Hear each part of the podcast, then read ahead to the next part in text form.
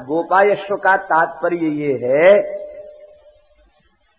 कि हे नंद राय जी श्री कृष्ण ही परम धन है श्री कृष्ण ही परम संपत्ति है, इस संपत्ति की सुरक्षा करो। अर्थात इनको छिटकने मत दो, अपने भीतर संजो कर इनको रखो। ये था। रक्षा का तात्पर्य क्या है? इनको अपने हृदय में छिपा करके रखो। एक से एक प्रेमी संत भय हैं जिन्होंने हृदय में भगवान को छिपा करके रखा। हमने सुना है, भगवान श्री पंडरीनाथ जी आँख में चोनी खेल रहे थे, लुका छिपी का खेल। दौड़ते दौड़ते भगवान सावता माली के निकट गए और कहा कि देखो, ज्ञानेश्वर जी आ रहे हैं, हमको छिपा लो। नामदेव जी आ रहे हैं, ज्ञानेश्वर जी आ रहे हैं, हमको छिपा लो। तो आपने दराज से अपनी छाती को चीर करके ठाकुर जी को छिपा लिया। बोले, इससे अच्छी जगह आपको कहीं नहीं मिलेगी। छाती चीर कर ठाकुर जी को छिपा लिया। ये सावता माली भगवान के भक्त भगवान को छिपाते हैं, अपने भीतर संजो लेते हैं। यही अर्थ है गोपायस्व, इनकी रक्षा करो। गोपायस्व समाहिता, समाहित चित्त से इनको अपने हृदय में विराजमान करो। नारायण समो गुण ही कह करके गर्ग जी ने स्पष्ट कह दिया, ये परमात्मा है। क्योंकि नारायण के समान तो नारायण ही हैं न कहा कुतोन्य भगवान की समता करने वाला कोई नहीं तो भगवान से अधिक कोई होगा, ये नहीं कहा जा सकता है। स्पष्ट कर दिया। लेकिन नंद बाबा के हृदय में इतना वात्सल्य है, बाबा सोच रहे हैं, ये तो महात्मा है। इनकी दृष्टि में तो नारायण समाये भय हैं। जहाँ देखे वही नारायण ही दिखे। हमारे लाला में भी इन्हें नारायण के दर्शन है रहे कोई बात ना है। ये तो इनको भाव है। वस्तुता ये नारायण कहाँ है सके? नारायण तो हमारे इष्ट देव है, ये तो हमारो लाला है। ये भाव बाबा के हृदय में। श्री जीव गोस्वामी जी ने इसका अर्थ और विशिष्ट अर्थ किया है। श्री जीव गोस्वामी जी कहते हैं, नारायण असमो गुण ही। बोले, यहाँ अकार और है। अर्थात नारायण भी इनकी गुणों में समता न कर सके, ऐसे गुण इनमें नारायण से भी विशिष्ट गुण है। आप लोग कहेंगे कि आप इधर तो कहते हैं कि राम कृष्ण नारायण इनमें भेद नहीं है, एक ही है। और इधर आप कहते हैं कि नारायण असमो गुण ही। इसका तात्पर्य क्या है? बोले, इसका तात्पर्य ये है कि श्री कृष्ण में जो गुण प्रकट हैं, वो नारायण में भी दिखाई नहीं पड़ते। आप ही बताइए नारायण भगवान को किसी ने माखन चोरी करते देखा? किसी गोपी के घर में माखन चोरी करने गए भगवान? नारायण चतुर्भुज रूप से नहीं गए। ये माखन चोरी का जो गुण है, वो श्री कृष्ण में है। बोलो, भक्त वत्सल भगवान। इसी को कहते हैं लीला माधुरी। इसी को जीव श्री जीव गोस्वामी जी ने कहा लीला माधुरी। ये लीला माधुरी का गुण विशेष इनमें है। और रूप माधुरी भी बड़ी विचित्र है इनमें। श्री नारायण का एक ही रूप प्रसिद्ध है और ये तो किसी के पास सूची नहीं इनके कितने रूप हैं। कभी मनिहारिन श्री जी के दरबार में पहुँचने के लिए, कभी मनिहारिन कभी पनिहारिन, कभी गुदना गूदने वाली लिलहारिन, कभी चूड़ी पहनाने वाली कचहारिन और कभी फूल से श्रृंगार करने वाली मालिन न जाने कितने कितने छदम वेश धारण करके श्री जी के दरबार में पहुँचते हैं। कभी नट बाबा कभी जोगी बाबा कभी ब्रह्मचारी बाबा, ये बड़े सुंदर सुंदर लीलाओं का अनुभव ब्रज के रसकों ने किया है। अद्भुत अद्भुत लीला। ऐसा नहीं कि ठाकुर जी ही जाते हैं छदम करके, श्री जी भी जाती है। सखियों के आग्रह पर कई बार श्री जी भी जाती है। श्री जी का एक छदम प्रसिद्ध है। हमारे वृंदावन में परिक्रमा में आपने दर्शन किया होगा, श्री गोरे दाऊ जी गोरे दाऊ जी का दर्शन। ये गोरे दाऊ जी दाऊ दादा नहीं है, ये राधा रानी है। दाऊ जी तो गोरे है ही हैं, गोरे विशेषण लगाने की क्या ज़रूरत है? गोरे दाऊ जी एक दिन की बात है, ठाकुर जी अटल वन में गैया चरा रहे थे, वो अटल वन का क्षेत्र है। अटल वन में ठाकुर जी गैया चरा रहे थे, इसी बीच ललिता विशाखा आदि सखियों ने कहा हे किशोरी जी, जैसे श्याम सुंदर अनेक प्रकार के छदम धारण करें, ऐसी आप भी छदम धारण करके आज प्रियतम को रिझाओ। श्री जी ने पता लगवाया, ठाकुर जी किधर गए गैया चराने? बोले, उधर गए कौन कौन है? दाऊ जी हैं कि नहीं? बोले दाऊ जी नहीं है। तो दाऊ जी का श्रीअंग भी गौर है श्री जी भी अतिशय गौर हैं। तो श्री जी ने दाऊ जी का वेश धारण किया। दाऊ जी का श्रृंगार श्री जी का सखियों ने कर दिया। और जितनी सखियाँ थी, वे सब दाऊ जी के सखा बन गए। धोती लांग लगा के, धोती पहन के, चौबंदी पहन के लकुट लेके, पगड़ी बाँध के, सब सखा बन गए। सखियाँ सब सखा बन गई और श्री जी दाऊ जी बन गए। जैसे ही वहाँ पहुँचे हैं गोचारण में तो ठाकुर जी देख करके बड़े प्रसन्न भय, बोले दाऊ दादा आज आप गोचारण के लिए नहीं आए थे तो हमारा मन नहीं लग रहा था आपके बिना। आप पधारे बहुत अच्छो कियो। दाऊ जी बोले, कहा करूँ कन्हैया? तू जब चलो गयो पहले तो मैंने नहीं जाए को निश्चय को जब तू चलो गए तो मेरा मन अकेले नंद महल में लगे हो नहीं। तो मैं खुद आए गयो दाऊ बन के। मैं खुद आए गयो तो अब ठाकुर जी का अभ्यास है। क्या अभ्यास है? जब सहचरी मध्य में होती हैं तो वो ऐसे अकेले खड़े नहीं होते। प्रिया जी की गलवाई दे के खड़े होते हैं। और जब सखाओं के साथ होते हैं तो दाऊ जी के गलवाई दे के खड़े होते हैं, उनका अभ्यास है गलवाई दे के खड़े होने का। लगता है कुछ थोड़े से कमज़ोर हैं, इसलिए सहारा लेके खड़े होते हैं। जैसे ही सहारा लेकर खड़े होने का विचार किया कि श्री जी तो दूर हो गई, बोले, आज दाऊ दादा हमारे निकट क्यों नहीं आ रहे हैं?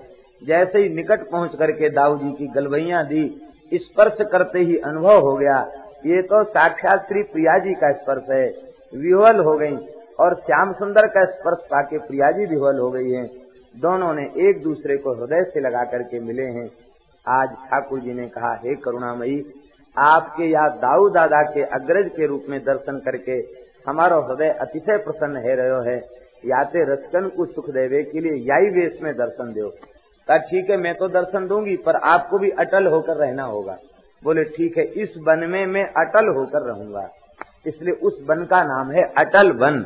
भगवान अटल बिहारी के रूप में विराजमान है और राधा रानी गोरे दाऊ के रूप में। अब बताइए, ये लीला माधुरी अन्यत्र कहीं है? लीला माधुरी, ये रूप माधुरी। तीसरा गुण है भगवान में वेणु माधुरी। ये भगवान का विशेष गुण है। नारायण भगवान बंसी बजाते नहीं दिखाई पड़ते। और ये तो त्रिभंग ललित होकर बंसी बजाते हैं। तो ये गुण इनमें विशिष्ट प्रकट होता है। और चौथा गुण क्या है? बोले, इनकी रास माधुरी। ये रास का रस इनके यहाँ प्रकट होता है। महारास क्रीड़ा में लगे रहते हैं। ये चार विशिष्ट प्रकार के माधुर्य इनमें हैं, विशेष रूप में प्रकट होते हैं इनमें। इसलिए इनकी लीला का आस्वादन भगवान भी करते हैं। बोलो भक्त वत्सल भगवान की जय। प्रेमी लोग अपने मन में ये बात अच्छी प्रकार से समझ लें, यहाँ भेद नहीं किया जा रहा है। ये तो भगवान ने अपने ऐश्वर्य को भुला करके अतिशय माधुरी की लीलाओं को प्रकट किया है, बस यही बात कही जा रही है। इसका तात्पर्य भेद में मत ले जाना। भगवान श्रीमन नारायण ऐश्वर्य प्रधान है। और बाल कृष्ण ने ऐश्वर्य को किनारे धर दिया है और केवल प्रेमियों को सुख देने के लिए लीला कर रहे हैं। इसलिए यह विशिष्ट माधुर्य इनमें प्रकट हो रहा है। बोलो भक्तवत्सल भगवान की। गर्ग जी अपना आनंद मनाते हुए चले गए। अब तो ठाकुर जी शुक्ल पक्ष में जैसे चंद्रमा बढ़ता है, ऐसी भगवान बढ़ने लगे हैं। भगवान ने सुंदर बाल लीला प्रारंभ की है। तावङ््रियुग्ममनुकृस्य तरीस्रपन्तो घोषप्रघोषरुचिरम् व्रजकरदमेषु। तन्नादहिष्टमनसावनुसृत्य लोकम्। मुग्धप्रभीतवदुपेयतिरन्तु मात्रो। भगवान कुछ बड़े है गए हैं। तावंग्री युगमऊ अनुकृष्य। अपने दोनों चरणों को कुछ सिकोड़ते हुए घुटरुवन चलते हैं। सरीसृ पंतऊ, खिसकते हुए नंद महल के प्रांगण में चलते हैं। चरण में नूपुर हैं, कटी कौंधनी है, बाजू बंद हैं। इनमें क्षुद्र घंटिकाएँ छोटी छोटी स्वर्ण की घंटिकाएँ लगी हुई हैं। बड़ी सुंदर मीठी ध्वनि होती है। उस घोष को, रुचिर घोष को सुन करके, नाद को सुन करके ठाकुर जी खुद खिलखिला जाते हैं, आनंद में भर जाते हैं, चकित होकर देखने लग जाते हैं, ये इतनी मीठी ध्वनि कहाँ से आई है? देख वे चकित हो जाते हैं। इनकी उस झांकी का दर्शन करके गोपियाँ आनंद में भर जाती हैं। यशोदा जी, रोहिणी जी निहाल हो जाती हैं। ब्रज कर दमेशो। भगवान धूल में लौटने लग जाते हैं। मैया रज को झाड़ देती है। ठाकुर जी को संतोष नहीं होता। श्री ठाकुर जी सोचते हैं, ब्रजरज में हमारी प्रीति है, ब्रजरज हमारी इष्ट है, ब्रजरज हम श्री अंग में लगाते हैं तो मैया झाड़ देती है। तब यह सो क्यों ना करूँ कि मैं कीच लपेट लूँ अपने शरीर में? तो आलिंगन को सुख ज़्यादा मिलेगा। बस इसी विचार से ठाकुर जी कीच लपेटने के विचार से नंद महल से घुटरुवन चल पड़े। नंद बाबा की ऊँची देहली पर पहुँच गए। दोनों अपनी छोटी छोटी लाल लाल हथेली रख करके खड़े हो गए। और खड़े होकर जैसे ही चरण उठाया कि दोनों चरण एक साथ उठ गए और पेट के बल से दहली के ऊपर लटक गए। ये झांकी त्रिभुवन में कहीं नहीं है। इस झांकी को रसिकों ने कहा है लटकंत ब्रह्म। लटकते हुए ब्रह्म को देखा किसी ने? इसी समय ब्रह्मलोक से श्री नारजी और लोमस ऋषि आए थे। इस लीला को देखकर नारजी वीणा बजा बजा के नाचने लग गए।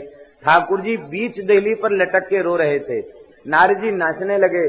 बोले, भैया, अब आँख नाक कान दबाए के क्यों बैठे हो? कठोर साधना तपस्या क्यों कर रहे हो? चले आओ सीधे ब्रज में और उस परब्रह्म परमात्मा के अनुपम झांकी का दर्शन कर लो। लटकंत ब्रह्म की झांकी का दर्शन कर लो, जो नंद बाबा की देहली पे लटक रहा है। आज वेदांत का सिद्धांत बाबा की देहरी पे लटक रहा है। दर्शन करके निहाल हो जाओ। इसी बीच में नारजी रोने लग गए। लोमस जी ने पूछा, महाराज, पहले हंस रहे थे, अब रोने क्यों लगे? बोले, हम उनके दुर्भाग्य पर रो रहे हैं। जिन्होंने साधनाएँ तो बड़ी बड़ी करी और ब्रह्म में लीन हो गए। अब बेचारे इस झांकी का दर्शन करने की बात तो क्या चले, सुन भी नहीं सकते। अरे जो मुक्त नहीं भय, वे इस लीला को सुन करके तो स्वाद ले लेंगे। लेकिन जो लीन हो गए, ब्रह्मैक्य भाव को जिन्होंने प्राप्त कर लिया, अब वे इस लीला के सुख से सदा सर्वदा के लिए वंचित हो गए। मैया यशोदा, ये सगुण उपासक मोक्षण ले ही तिन कहूँ राम भगत निज दे भगवान की लीला के प्रति इतना आकर्षण होता है कि उस लीला के आस्वादन के समक्ष मुक्ति भी तुच्छ दिखाई देने लग जाती है। मुक्ति का सुख भी तुच्छ हो जाता है। यशोदा जी, दौड़ी भई आई, गोद में उठा लिया।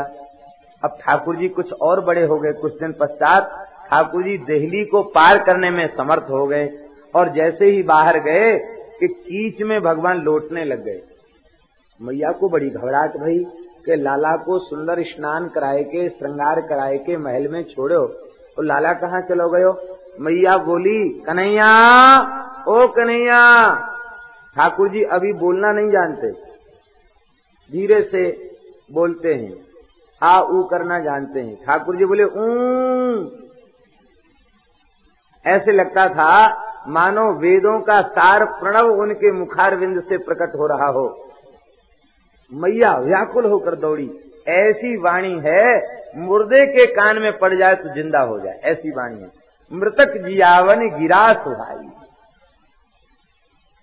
मृतक जियावनी गिरा है। मैया दौड़ी भई आई है। क्या देखती है? बड़ी प्यारी झांकी है। ठाकुर जी कीच में बैठे हैं। और क्या कर रहे हैं? अंजलि में कीच भर के ऐसे डाल रहे अभिषेक कर रहे हैं कीच से। अंजलि भर भर के ऊपर डाल रहे हैं, मुँह में लगा रहे हैं, केसों में डाल रहे हैं। देख के मैया को हंस रहे हैं ठाकुर जी। मैया खींच गई। चौरे कन्हैया, बड़ो उधमी है, बड़ो नटखट है कितने देर तक तेरो श्रृंगा, वैसे ही तो कारो करू तो है। और कीच में औरतें ने अपनो श्रीअंग को अभिषेक कर रखे है। कैसी है तेरी बुद्धि? बिल मंगल जी, व्रज करदमेशु लीला का दर्शन कर रहे हैं। विल मंगल जी ने कृष्ण करणामृत में इसका स्मरण किया है। पंकाविषिक्त सकला वयवम विलोक्य। दामोदरम बदति कोपवशाद्य सोदा। तम शूकरोषि निपूत नारे इत्युक्त सस्मित मुखो वतुनो मुरारी। मुस्कुराते हुए मुरारी हम सबकी रक्षा करें। मैया ने कहा, कन्हैया, तेने अपने श्रीअंग को कीच में सान राख्यो है। मुझे तो ऐसो लगे कि तू धोखे से आए गयो नंदग्रह में। तू तो पूर्व जन्म को शूकर है। यह सुन के ठाकुर जी खिलखिला के हंसवे लगे, मैया तू भले ही क्रोध सो कह रही है कि तू पूर्व जन्म को सूकर है, लेकिन बात तो सच्ची कह रही है। मैंने वाराह अवतार धारण कियो। बोलो, वाराह भगवान की। बड़ी सुंदर सुंदर लीला। भगवान मैया को दिखाते हैं। भगवान मैया को सब लीलाएँ दिखा देते हैं। कभी बारह अवतार, कभी मत्स्य अवतार, सब लीला दिखा देते बिल मंगल जी ने वर्णन किया। एक बार तो श्री राम रूप में दर्शन दिया है भगवान ने, मैया ठाकुर जी सो रहे थे। मैया की कन्हैया सोए जा। ठाकुर जी बोले, मैया, नींद ना आ रही पहले कोई कहानी सुनाए दे। बोले तो ठीक है, मैं कहानी सुनाऊँगी, तू हुकारी भरी हो। बोले, ठीक है, हुकारी भरूँगा। मैया छोटी कहानी सुनाती, जिसमें लंबी कहानी सुनने की शक्ति कहाँ है, ये तो सुनते सुनते सो जाएँगे, जल्दी सो जाएँगे। लोरी सुनने का, कहानी सुनने का अभ्यास है। मैया ने कहा, देख कन्हैया, हुकारी भरी हो। मैया का भाव यह था कि हुकारी भरना बंद कर देंगे तो पता चल जाएगा कि सो गए हैं। मैं कहानी बंद कर दूँगी। मैया बोली, ये कृष्ण करणामृत का भाव है, बिलमंगल जी का भाव है। रामो नाम बभूव, हूँ तदवला सीते थी हूँ तऊ पितुर। ये हूँ किसका उच्चारण है? भगवान का। रामो नाम बभूव, राम नाम के राजा भय। ठाकुर जी कहते, हूँ। सीते हूँ तऊ पितु। सीता उनकी प्रिया थी। बोले, हूँ। बाचा पंचवटी बने बिहरता। पिता की आज्ञा से पंचवटी वन में गए। ठाकुर जी बोले, हूँ। ताम आहरद रावण। वहाँ प्रिया जी का अपहरण रावण ने कर लिया। इतना सुनते ही ठाकुर जी को रामावतार का आवेश आ गया। उठ के खड़े हो गए। सौमित्रे क्व धनुर धनुर व्यग्रा गिरा पातुबा लक्ष्मण, लाओ मेरा धनुष, कहा है मेरा धनुष? मेरे रहते हुए यह दुष्ट रावण किशोरी जी का अपहरण करके नहीं ले जा सकता।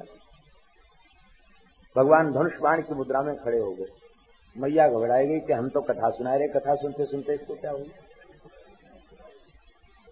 भगवान को आवेश में श्रीअंग में श्वेद आ गया। मैया ने आंचल से पूछा है भगवान को दिखा दिया। कन्हैया तो कहा है। गयो अरे, ये लाल छोरन के संग याने रामलीला को खेल खेले होएगो पाई को ध्यान आएगो ये अथवा कहूँ रामलीला देखे आए होएगो कन्हैया तो कहा है। गयो ठाकुर जी कहते, मैया, मोए अपने रामावतार की सुधे आएगी। अरे, लवार कहीं के रामचंद्र तो परमात्मा है, तू कोई परमात्मा है, तू तो हमारो लाला है। देखो, रस कितना ऊँचा है, मैया कहती है कि रामचंद्र को तो लोग भगवान कहते तू कोई भगवान है, तू मेरो लाला, मैं तेरी मैया। अरे मैया, तू ना जाने जो त्रेता को रामचंद्र हो ना, वो मैं ही तो हो। मोते अलग रामचंद्र थोड़े ही है, त्रेता को रामचंद्र मैं ही तो हो। और देख ये जो दाऊ भैया है ना, यही लक्ष्मण हो बात समय तो मैया कहते अरे, मैं सब जानू। लीला में तू राम बने होएगो कारो करू तो है ये दाऊ को लक्ष्मण बना दियो होएगो। हमें बहकाए रहे। सो जा जल्दी। ठाकुर जी, सच्ची बात कहते तो भी मैया को विश्वास नहीं होता। ये वात्सल्य रस है। भगवान को माधुर्य प्रिय है, ऐश्वर्य प्रिय नहीं है।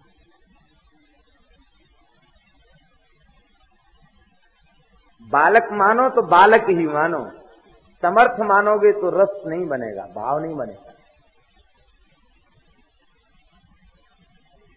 विठलनाथ जी का वात्सल्य भाव है श्रीनाथ जी के प्रति। जब कर रहे थे, माला फेर रहे थे। तब तक ठाकुर जी भीतर से आए और गोद में बैठ। गए और कहते गुसाई जी ने जैसे देखा, भगवान भयभीत हैं तो पूछा, प्रभु क्या हो गया? लाल जी क्या हो गया? क्यों डर रहे हो? तो उस चद्दर जो ओढ़े थे ना, उस चद्दर से भगवान ने अपने को ढक लिया ऐसे। और धीरे से हाथ निकाल के ऐसे दिखाने लगे। वो बंदर का बच्चा घुड़की दे रहा ना, उससे हमको डर लग रहा है। गुसाई जी के मन में बात आई कि अरे, रामावतार में हनुमान जी जैसे पर्वताकार, बानर इनकी सेवा में थे। तब तो इनको डर नहीं लगा। इस स्वरूप से इतने कमज़ोर हो गए कि इनको एक बंदरी के बच्चे को देख के डर लग गया। आपने बंदर को फटकारा, वो बंदर जो है वो चला गया। जैसे बंदर को डांट लगाई बंदर चला गया और ठाकुर जी मंदिर में चले गए। ये सोचने लगे कि इनको ऐसा कैसे हो गया, इतना भयभीत ये कैसे हो गए जैसे ही मध्यान्ह में आपने विश्राम किया, ठाकुर जी स्वप्न में आए। बोले, गुसाई जी, एक म्यान में दो तलवार नहीं रह सके। या तो हमें अपनो लाला मानो तो हम छोटे से लाला हैं तो हमको तो भय भी होगा, प्रसन्नता भी होगी, हम रूस भी जाएँगे, सब काम होंगे हमारे। और यदि मुझे परमात्मा मानो तो मेरे भय से काल भी भयभीत होता है, मुझे किसी से डर नहीं। बोलो, क्या मानना चाहते हो? गुसाई जी बोले, बस आप मेरे लाला ही बने रहो, भगवान किसी के लिए बनना, हमारे लिए पाप लाला ही है। बोलो, वृंदावन बिहारी तो मैया के लिए बाल कृष्ण केवल लाला हैं और कुछ भी नहीं है। ये प्रेम का आस्वादन है। श्री वृंदावन बिहारी लाल की। यहाँ ब्रज की कीच को सुखदेव जी कीच नहीं कह रहे हैं, ध्यान दें। तन मातरौ निज सुतौ घृणया श्रुवंत्यौ पंकांग राग। रुचिरा उपगुह ये जोड़ पंक को भी अंगराग कहा। अंगराग किसे कहते हैं? सुगंधित चंदन, अगर, तगर आदि सुगंधित वस्तुओं से घिस करके जो प्रगाढ़ लेप तैयार किया जाता है, उसको अंगराग कहते हैं। तो ब्रज की कीच ठाकुर जी का अंगराग है। तन पुलकित ब्रज रज में लोटत, गोविंद कुंड में नहीं ठाकुर जी लौटते हैं रज में, ठाकुर जी रज से श्रृंगार करते हैं। इसलिए हमारे ब्रज में ठाकुर जी को इष्ट कहा गया, आराध्य कहा गया, और ब्रजरज को अति आराध्य कहा गया। भगवान आराध्य हैं और ब्रज की रज अति आराध्य है। क्यों? बोले, आराध्य की आराध्य है। भगवान आराध्य हैं और आराध्य की आराध्य ब्रजरज है। भगवान की आराध्य है, इसलिए भगवान रज में खेलते हैं, कीच में खेलते हैं। अंगराग लगाते हैं, मिट्टी खाते हैं, फिर भी संतोष नहीं होता तो ब्रह्मा जी को मोहित करके एक वर्ष के लिए बछड़ा बन करके चौरासी कोष ब्रजमंडल की भूमि को चाट करके स्वाद लेते हैं। पूरे ब्रज में खेलते हैं भगवान। भगवान की ब्रजरज प्रीति, बड़ी विलक्षण प्रीति है। और यस, रज की ही विशेष महिमा ब्रज में है। रज के में जिनकी निष्ठा है, रज रानी में जिनकी निष्ठा है। उन्हीं के ऊपर भगवान अतिशय कृपा करके अपना अनुभव प्रदान कराते हैं। इसलिए जो ब्रज में हैं, उन्हें तो सहज ब्रजरज प्राप्त है, और जो ब्रज में नहीं है, किंतु ब्रज भाव के उपासक हैं। वे ब्रजरज अवश्य निकट रखें, और वे स्नान करके ब्रजरज को मस्तक पर लगावें। मुख में एक कण ब्रजरज का अवश्य रखें। ब्रज की रज का संपर्क बना रहे, यह अवश्य होना चाहिए। यह उपासना में भाव में अतिशय सहयोगी है। श्री वृंदावन बिहारी लाल। ज्ञानगुरी में आपने एक मंदिर देखा ज्ञानगुरी के पास, जगन्नाथ घाट के नीचे, टिकारी मंदिर। टिकारी की रानी बड़ी भक्ति थी, बड़ा सुंदर मंदिर है, टिकारी मंदिर। अद्भुत कलाकृति है उस मंदिर की। तो टिकारी की रानी आ रही थी, पालकी में बैठ करके और ज्ञान गुदड़ी में एक भंगिन झाड़ू लगा रही थी। रानी के नौकर कह रहे थे, खबरदार, होशियार, महारानी साहिबा पधार रही हैं। हटो हटो, मार्ग दो। वो वृंदावन की भंगिन। वो कमर पे हाथ धर के खड़ी होगी और बोली, या वृंदावन में तो चार रानी हैं। ये पांचवी राण कहाँ से चली आई? ऐसे बोली। बड़ा आश्चर्य हुआ। क्या कह रही है? तो टिकारी की रानी बड़ी भक्त थी। वो तुरंत पाल की रोक कर उतर आई और उसने कहा कि आप बतावें ये चार रानी कौन सी है? आप बतावें तो सही। तो भंगिन बोली कि सबकी स्वामिनी तो राधा रानी है। फिर यमुना पटरानी है। फिर तीसरी रजरानी है। और इन तीनन की सेवा करवे वाली रजरानी की सेवा करवे वाली में मेहतरानी, चौथी रानी हूँ।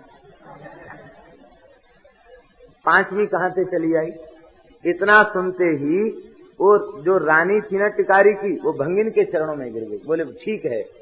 और देश का राजा रानी और यहाँ की झाड़ू लगाने वाला भंगी भंगिन, उनकी क्षमता और देश का राजा रानी नहीं कर सकता। इसलिए वृंदावन महिमामृत में श्री प्रबोधानंद पाद सरस्वती जी ने कहा है, वृंदावन कैसा है? इस वृंदावन में कोई कीड़ा मकोड़ा प्रवेश कर जाए तो वो भगवत स्वरूप हो जाए।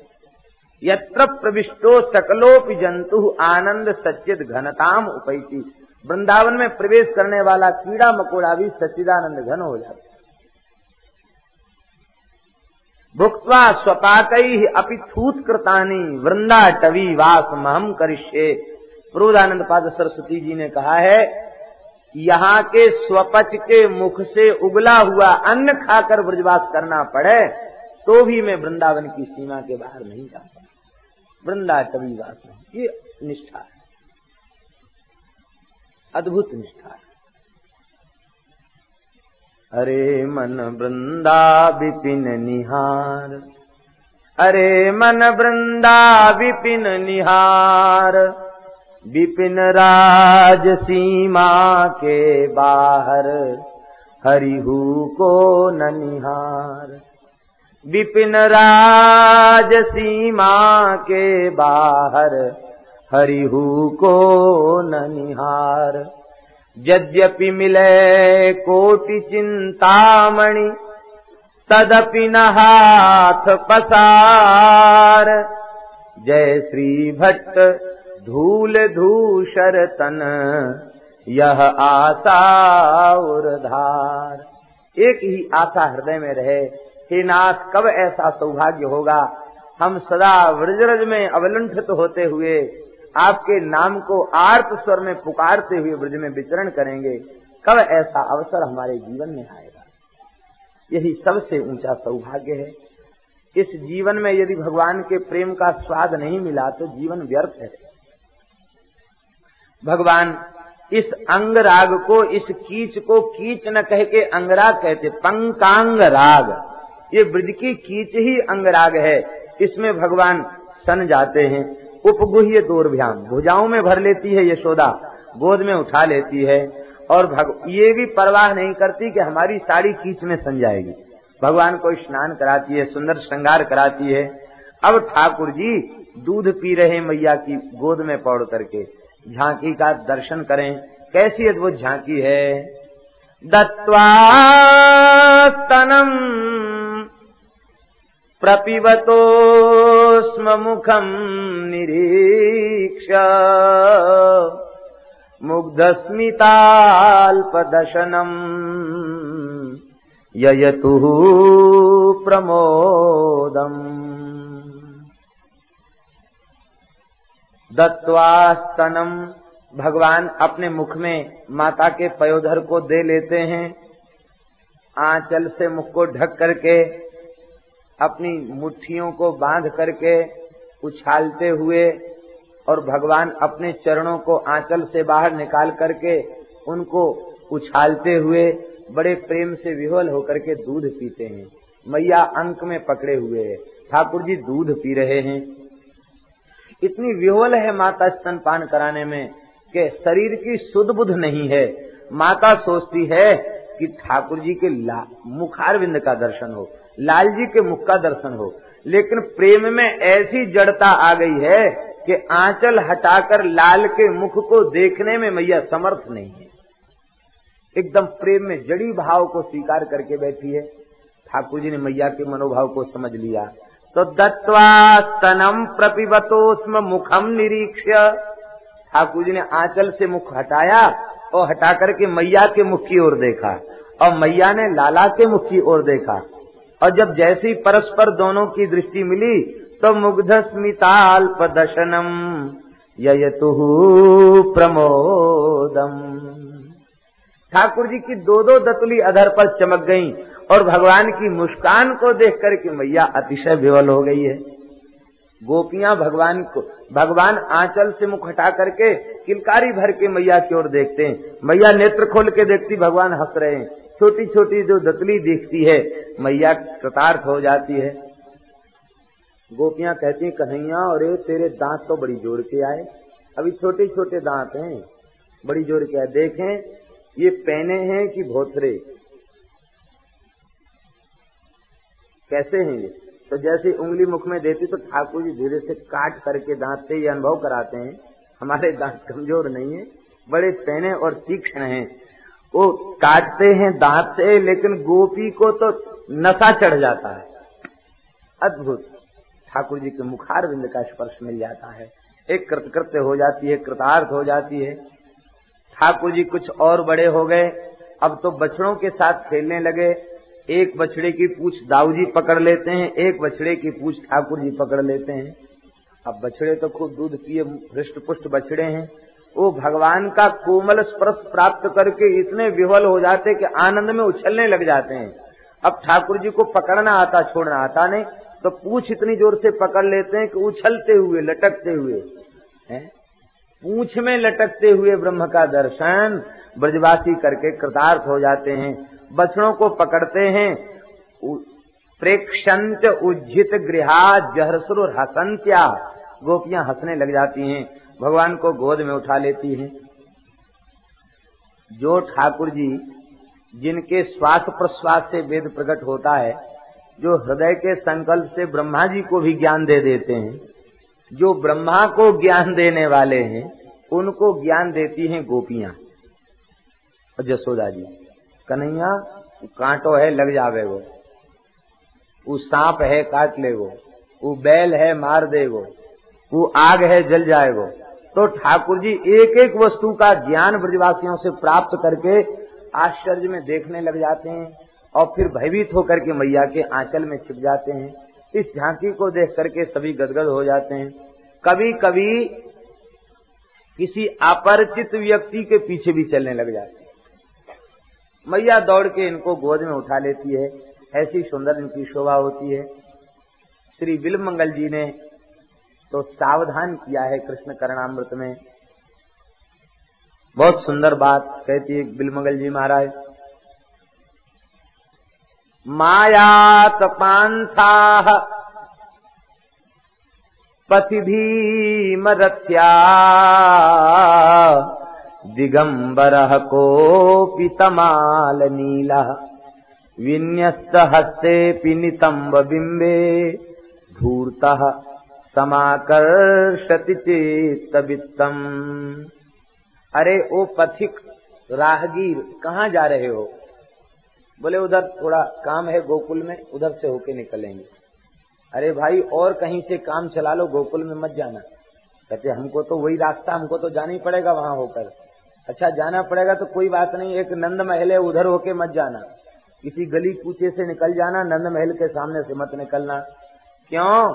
बोले, नंद महल के सामने जाओगे तो वहाँ एक धूर्त दिखाई पड़ेगा। धूर्त किसे कहते? जो आँखों में धूल झोंक के सब कुछ छीन ले, उसको धूर्त कहते हैं। उस राहगीर ने पूछा, बिलमंगल जी से कि भाई वो धूर्त है कितना बड़ा? कहते, ज़्यादा बड़ा नहीं है ढाई तीन साल का है। ढाई तीन साल का धूर्त? कहते हाँ वो विचित्र है धूर्त। ढाई तीन साल का है।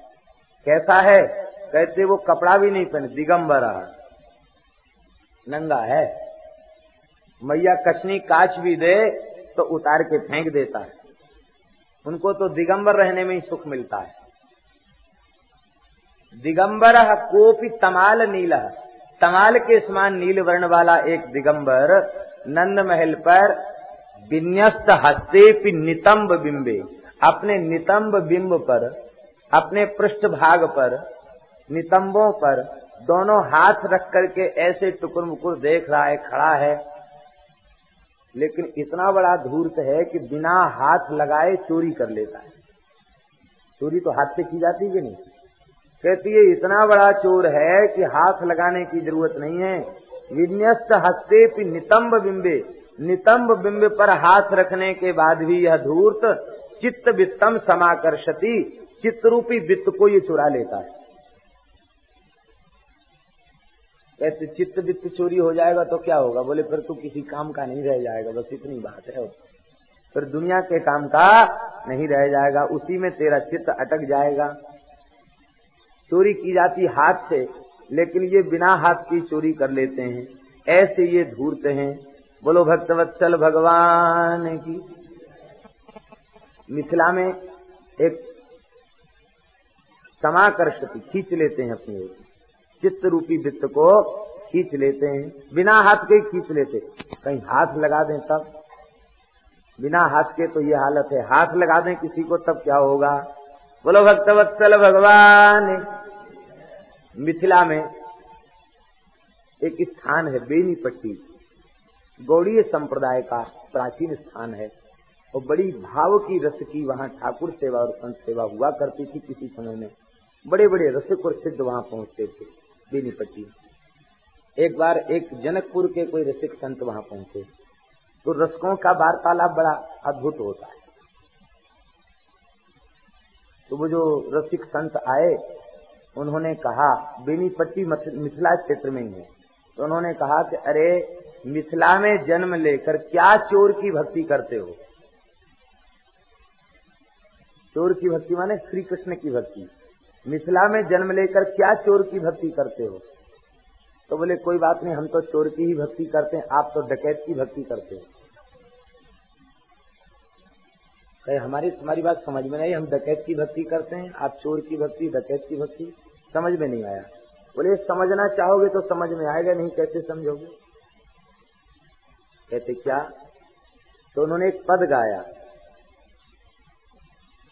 बेनीपट्टी वाले महाराज जी ने एक पद गाया। बोले, आज मिथिला नगरिया में आए हुए हैं, डकैती कबीड़ा उठाए हुए हैं डकैती कबीड़ा बोले, हमारे ठाकुर जी तो चोरी करते हैं और तुम्हारे अवध राज किशोर तो दिन दहाड़े डकैती डालते हैं।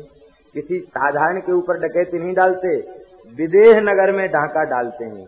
जो ज्ञानियों का नगर है, ज्ञानियों पर डकैती नहीं पड़ती सबकी, क्योंकि वे तो निर्विशेष ब्रह्म में डूबे रहते हैं। कहते, ऐसे ज्ञानियों के ऊपर डाका डाल दिया तो दिन दहाड़े लूट करे उसको डकैत कहते हैं और चोरी छिपे किसी की वस्तु को ले उसको चोर कहते हैं। तो इसलिए कोई बात नहीं, हम चोर के भगत तो आप डकैत के भगत। वो सुनकर के महात्मा बोले, तब कोई बात नहीं, चोर चोर मौसेरे भाई, एक दूसरे के गले लग गए। बोलो, वृंदावन बिहारी